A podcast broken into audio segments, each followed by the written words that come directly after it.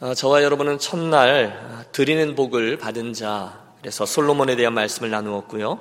어제 둘째 날에는 하나님 없이 인생사를 결정한 자, 르호보암에 대해서 함께 말씀을 나누었습니다. 그 르호보암 다음에 유다의 왕위는 아비야, 그의 아들 아사에게로 이어지고 있죠. 오늘 우리가 함께 대한 이 본문에서는 그 아사 왕이 자기에게 하나님의 말씀을 전한 선견자를 옥에 가두고 백성을 학대했다. 이런 이야기가 기록되어져 있습니다. 그래서 우리는 이 본문을 대하면서 자연스럽게 아, 이 아사 왕은 신앙이 아주 없는 못돼 먹은 왕이었구나. 그렇게 생각할 수 있습니다. 여러분 그렇지 않습니까? 아니 아무리 그래도 그렇지 하나님의 선지자를 옥에 가두고 백성들을 못 살게 굴었단 말입니다. 참 나쁜 왕이죠. 누구나 그렇게 생각합니다. 그런데 여러분 이 아사 왕이 원래부터 그런 사람이 아니었다는 것입니다. 아사 왕은 총 41년 동안 유다의 왕으로 재위했습니다. 여러분 41년간 왕으로 살았습니다. 그리고 이 본문의 사건이 있기 전까지 근 35년간을 거의 온전하다고 할 만큼 믿음으로 잘 살았던 선왕이었어요. 오래전 그는 왕이 되자마자 온 나라의 우상을 다 없애고 그의 할아버지였던 르호보암 때부터 흐트러져 있던 하나님의 신앙을 바로잡은 선한 왕이었습니다. 그런 인물이었어요. 아니 그런데 그렇게 35년 동안 너무너무 잘하던 아싸가 어느 날 확 이상해진 것입니다. 어떻게 그럴 수 있을까요? 도대체 무슨 일이 벌어진 것일까요? 여러분 아십니까? 아사 왕은 오래전에 즉 왕으로 아주 어린 나이에 왕이 되었는데 왕으로 세워진 지 한 10년쯤 되었을 때에 일생일대의 큰 전쟁을 치른 적이 있습니다. 적군에 비할 바 되지 못한 너무너무 약한 전력으로 막강한 화력을 갖춘 적군에게 큰 승리를 거두었어요. 하나님의 특별한 도우심 때문이었죠. 그리고 돌아오는데 하나님의 선견자 아사리아가 나타나서 그 아사 왕에게 하나님의 말씀을 전해 주는 겁니다. 그 내용은 간단했습니다. 과거에 이스라엘이 하나님을 구하지 않아서 고난을 받았던 일들을 쭉 이야기해 주면서 아사 왕에게 이제 돌아가면 더욱더 강력한 신앙갱신 운동을 시작하라 라고 전달합니다. 그리고 아사는 그 말씀을 잘 들었어요. 아, 잘 들었구나. 여러분, 이게 그렇게 쉬운 이야기가 아닙니다. 생각해 보십시오. 그 당시 유다의 신앙을 바로 잡는 것은 그가 왕이 된 이후에 거의 10년 동안 사력을 다해서 달려왔던 일이었습니다. 그렇게 애를 썼던 일이었어요. 그런데 그렇게 애를 써서 10년 내내 우상 앞에서 이스라엘 백성들을 이끌어내려고 애를 썼는데 거기에 대한 칭찬을 듣기는 커녕 마치 그 일을 하나도 안 한 것처럼 그런 지적을 받았던 겁니다. 저 같으면 굉장히 언짢았을 상황입니다. 그런데도 그날 아사는 겸손하게 하나님의 말씀을 듣습니다. 그리고 그 말씀에 따라서 최선을 다해서 신앙 갱신 운동에 더욱더 전력합니다. 온 나라의 우상을 없앱니다. 하나님의 재산도 다, 재, 어, 재단도 다시금 쌓습니다. 그리고 우상을 몰래 만들었던 자기의 할머니마저 그 대왕 대비 마마의 자리에서 폐위시켜 버립니다. 정말 대단합니다. 그동안 어떤 일로 인해서 아싸가 이렇게 신앙이 좋은 사람이 되었는지는 모르겠어요. 하지만 분명히 그는 하나님의 말씀을 잘 듣고 그대로 순종하는 왕이었다. 그렇게 평가될 수 있어요. 자그마치 35년 동안 말입니다.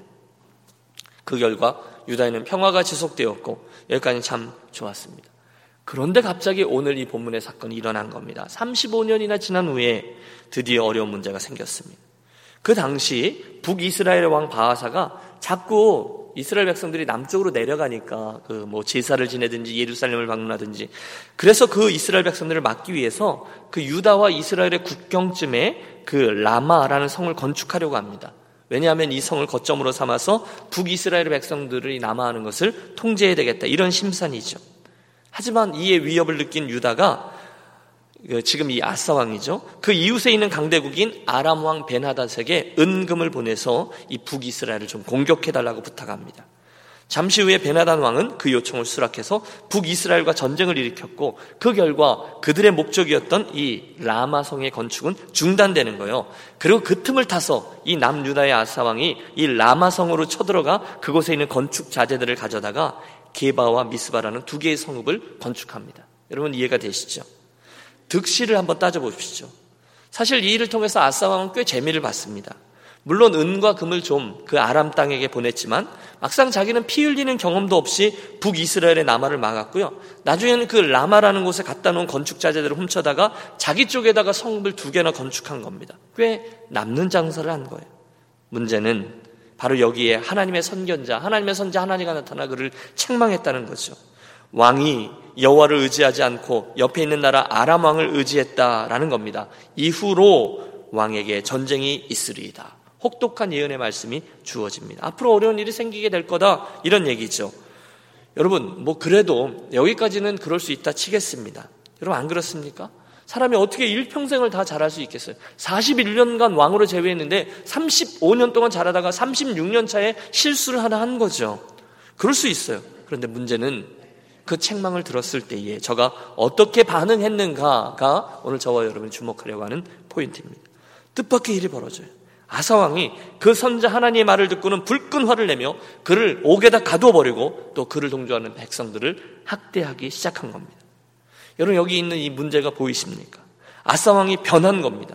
전에는 굉장히 부담되는 말씀을 들었음에도 불구하고 잘 들었습니다만 지금은 안 듣습니다. 아니 아무리 하나님의 말씀이라 해도 저가 안 듣습니다. 이게 좀 당황스러워요. 그는 겸손하게 하나님의 말씀을 따르던 사람이에요. 선왕이었어요. 그런데 갑자기 지금은 비판이나 책망을 듣지 않습니다. 자기의 거슬리는 말을 그대로 듣지 못해요. 여기에 우리가 주목하려고 하는 바가 있습니다. 도대체 이유가 뭘까요? 어쩌다가 그렇게 변했냐는 겁니다. 아니 35년 동안 긴 나라를 그 긴 세월 동안에 나라를 신앙적으로 잘 이끌던 아사 왕이 하나님의 말씀이 좀 귀에 거슬린다고 하루아침에 하나님의 말씀을 전하는 그 선자를 옥에다 가두고 백성들을 못 살게 구는 왕으로 변해 버렸다니 무슨 일이 일어난 거냐는 거예요. 저는 이런 생각을 해봅니다. 사실 그는 지난 35년 동안 늘 잘한다 잘한다 칭찬을 들었던 사람입니다. 인정받았어요. 하나님에게도 그랬어요. 백성들에게도 그랬어요. 그런데 여러분 칭찬을 들어보면 칭찬은 양면성이 있어요. 그거 아십니까? 좀 칭찬을 들어봤어야 알지. 예? 그렇죠. 누구든지 칭찬을 들으면요, 굉장히 기분이 좋아요. 그런데 칭찬을 들으면 들을수록 겸손함을 계속 유지하기는 그렇게 쉽지 않습니다. 욕심이 좀 더 납니다. 좀 더 나은 칭찬을 듣고 싶어서.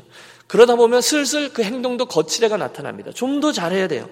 전에는 전심으로 하나님께 기도하던 사람이었는데 이제는 기도하는 모습을 다른 사람에게 보여줘야 되니까 기도합니다. 전에는 전심을 다해서 예배했는데 이제는 그렇게 감격적으로 예배하는 모습을 보여야 되니까 예배합니다. 아, 저분은 참 신실하, 신실하게 예배드려. 그러면 나도 모르게 그 다음 예배 때는 손이 막 올라가는 거죠. 이 위험성이 보이십니까?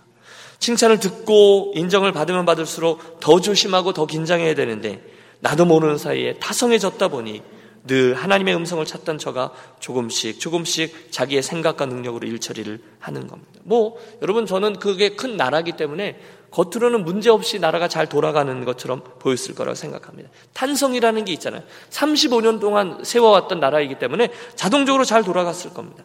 기도하지 않아도 나라 살림은 꾸려졌을 겁니다. 자기의 생각만 가지고도 외교도 될 겁니다.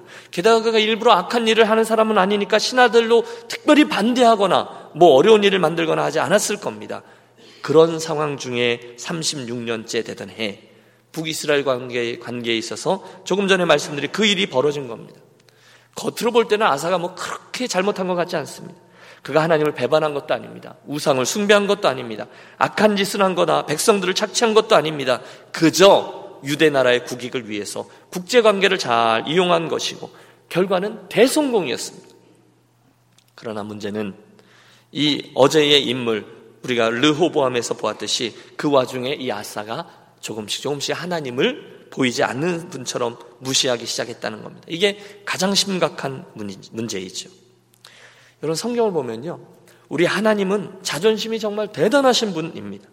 그래서 당신이 무시당하는 것, 그런 경우는 도저히 참지 못하세요. 하나님은 우리보다 자존심이 더 세세요.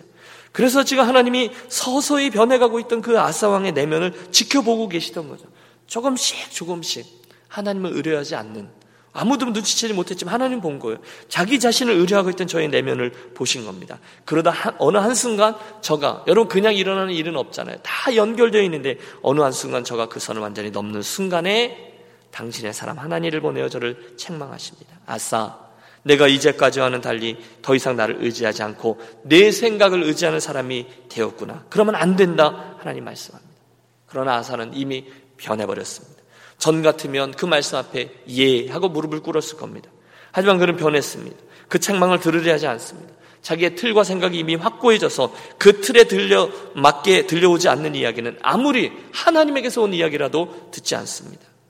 여러분 왜 그런 분들이 있잖아요. 자기 신앙의 틀이 꽉 짜여져 있습니다. 다행히 그게 완벽하면 얼마나 좋겠습니까? 만 세상에 그런 분이 어디 있습니까? 그래서 하나님의 말씀, 심지어 하나님의 말씀이 더 들어가려고 해도 그 불완전한 틀을 가지고 그 말씀이 맞지 않는다고 쳐내는 사람이 있습니다. 자기 의가 더 중요합니다. 자기의 잣대에 맞지 않으면 남의 말, 남의 충고는 듣지 않고 나중에는 하나님의 말씀도 그의 인생을 파고 들어가지 못해요. 견고한 진이 엉뚱하게 쌓여 버리는 거예요. 혹시 오늘 우리 중에 그런 분은 없으시냐는 거예요. 겉으로는 나는 문제가 없어 라고 말하지만 오늘 이 아사왕과 같이 하나님의 말씀을 실제로 듣지 않는 사람 혹시 나는 아니냐는 거예요. 요나 같은 사람. 자기가 생각해놓은 견고한 진 때문에 하나님의 음성이 들어가지 않아요. 하나님의 음성이 들어가지 않아요. 그런 자는 자기 견고한 진 때문에 하나님 때문에 시험에 들어요. 하나님의 말씀 때문에 삐지기도 해요. 혹시 여러분은 어떻습니까? 여러분 한 분 한 분을 보면 참 믿음으로 잘 달려가고 있는 듯 보입니다. 교회도 잘 나오시고요. 봉사도 잘 하시고요. 성경 공부도 잘 하시고요. 우리 Bible time 합시다 그러면 여러분 열심히 합니다. 이런 많은 분들이 찾으셨는데요. 오늘 저희가 여러 권 더 구해다 놨습니다. 더 찾아가십시오. 이 정도면 되지 뭐. 우리는 누구나 나 자신에게 꽤 점수를 줍니다. 그런데 그때 방심하지 말고 우리 스스로를 또 한번 돌이켜보자는 거예요. 연초잖아요. 나는 어떤 사람입니까? 나는 과연 하나님의 말씀을 잘 듣는 사람입니까? 나는 오늘 정말로 그분의 말씀을 듣고 있습니까?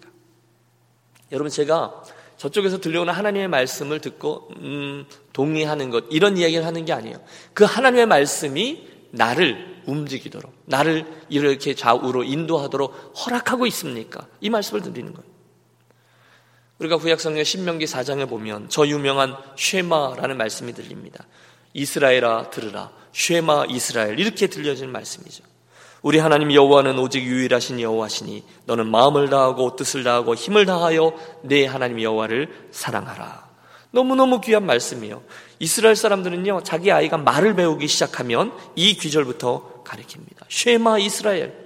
이스라엘의 모든 남자는 하루에 두 번씩 이 음성을 이 구절을 암송하며 종이에 적어 몸에 지니고 다녔습니다. 오직 한 분이신 여호와 하나님을 사랑하고 그분 그분의 마음을 다하고 뜻을 다하고 힘을 다하여 내 하나님 여호와를 사랑하라. 매일매일 신앙 고백이 쉐마에서 시작되어져요. 그런데 여러분 그 쉐마라는 말은요. 듣다라는 동사의 명령형입니다. 들으라. 들으라. 들으라. 그게 중요하다는 거예요. 잘 들어야 돼요. 여러분 그래서 신앙생활에는 듣는 것이 너무너무 중요합니다. 예수님도 귀 있는 자는 들을지어다 하고 말씀을 시작하셨어요. 왜 그랬을까요? 간단하죠. 사람들이 잘 안 들어요. 겉으로는 듣는 것 같죠. 여러분 제가 지금 하나님 말씀을 여러분과 나누고 있는데 겉으로는 다 듣는 것 같죠. 하지만 실은 잘 안 들을 때가 많아요. 졸려서 안 들을 수도 있고. 지금 어저께 밤에 있었던 드라마 생각하는 분도 계시고 한국에 다녀오시는 분도 계시고 그냥 소리가 들리는 건 들으실지 모르겠습니다. 그러나 그것을 하나님의 말씀으로 받아 내 마음 안으로 가지고 들어가 그 말씀이 내 삶을 움직이도록 허락하는 그 들음이 있느냐라는 거예요. 이왕 말이 나왔으니 말인데요. 여러분은 설교를 어떻게 들으십니까? 제가 설교자니까 말씀드리기가 참 부담스럽지만 여러분 설교 말씀을 잘 들으시는 저와 여러분이 되시기를 권합니다. 그게 맞아요. 왜? 신앙생활은 들으면서 시작되거든요. 여러분 알고 계시듯이 하나님은 성경 기자의 상황과 또 성품과 기질과 환경을 상황에 사용해서 성경 말씀을 기록했어요. 그래서 마태복음의 특징이 있고 마가복음의 특징이 있고 요한복음의 특징이 있어요. 똑같아요. 하나님은 오늘도 한 사람의 설교자의 기질과 경험과 환경과 지식과 언변과 학식과 이 모든 것들을 통해서 설교 한 편을 저와 여러분들에게 전달해 주십니다. 그때 그 말씀을 잘 듣는 자가 지혜롭다는. 그 말씀을 잘 들어 자기 삶의 것으로 삼는 거죠. 쉽지 않아요. 여러분 저도 설교 듣는 게 쉽지 않아요. 강단에서 늘 축복의 말씀, 은혜로운 말씀만 들려오는 게 아니기 때문이죠. 그런 특별히 이 김 목사처럼 욕심이 많은 목사는 안 그런 척 하면서도 때로는 비판도 하고 경고도 하잖아요. 모르세요? 안 그런 것처럼 하면서 지 하고 싶은 얘기 다 한다고 여러분이 말씀하시더라고요. 여러분 사실 그렇죠. 은혜의 말씀, 위로의 말씀 뿐이 아니라 오늘 이 선견자 하나니가 하는 말처럼 비판이나 가르침에 대한 말씀까지도 잘 듣고 수용하는 자, 저들이 복되다 이 말입니다. 오늘 설교가 뭐, 제목이 뭐죠? 충고의 귀를 닫은 자 아사. 여기서부터 그의 인생이 무너지기 시작합니다. 사랑 여러분, 이를 위해 축복합니다. 저와 여러분 모두 올해는 우리의 마음밭을 더 잘 가꾸어서 준비한 후에 하나님의 말씀을 잘 듣고 받아들이는 복된 심령들이 되시기를 권합니다. 같은 말씀이 이 강단에서 흘러나가더라도 준비가 되어 있는 분은 잘 받습니다. 하지만 문제가 있는 분은 그거 안 듣습니다. 안 받아들입니다. 같은 말씀인데 여러분 사랑합시다라고 이 말씀을 선포했는데 어떤 분들은 아멘 그리고 내 삶에 비추어서 내게 사랑이 모자란 부분에 이 말씀을 가지고 적용해서 아멘 하고 봤는데 상처가 있고 문제가 있는 사람은 그 말씀을 들으면서도 사랑합시다인데도 그래 나 사랑 안 한다 이거지 이러고 듣습니다.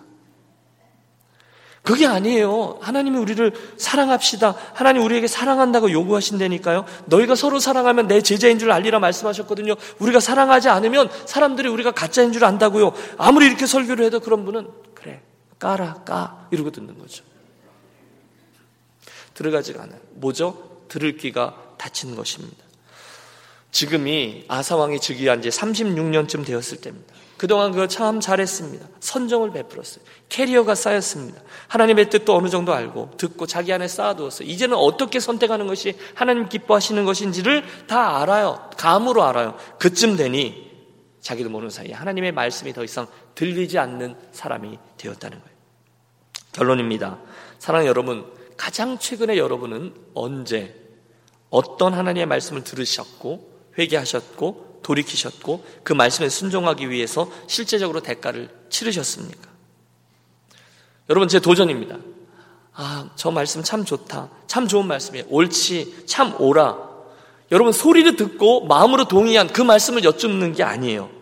어, 이 말씀은 나에게 주신 말씀이네. 오늘 내 삶을 움직이려고 하는 하나님의 말씀이네. 그러면 내가 그 말씀에 순종해야지 하고 정말로 내 삶에 그 말씀을 받아들여. 그게 들은 거라는 거죠. 진짜로 순종하고 내가 변화되어진 말씀이 언제 들으셨습니까?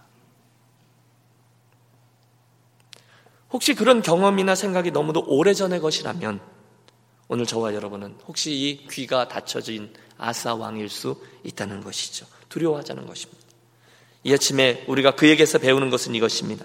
나는 과연 하나님의 말씀을 음성으로 소리로 듣는 사람인가 아니면 가슴으로 그 쉐마의 말씀을 받아들여 순종하고 변화되는 사람인가? 이 아침에 우리가 그 기도 제목 가지고 기도하겠습니다. 아버지 새해에는 하나님의 말씀에 내 귀가 아니라 가슴으로 잘 듣고 정말로 그 말씀이 나를 움직이도록 순종하고 그래서 변화되는 복된 하나님의 사람이 되게 해 주옵소서.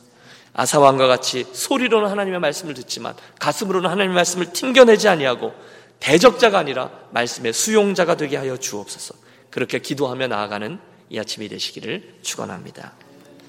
하나님 아버지 그 잘하던 아사 왕이 서서히 변하다가 어느덧 하나님의 말씀이 들려지지 않는 사람이 된 것을 오늘 우리가 이 믿음의 길에 산 거울로 삼습니다.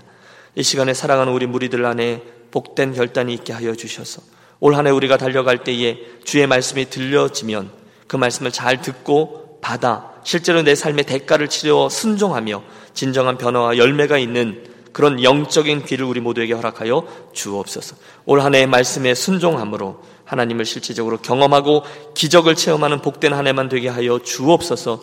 우리 주 예수 그리스도 이름으로 기도하옵나이다. 아멘.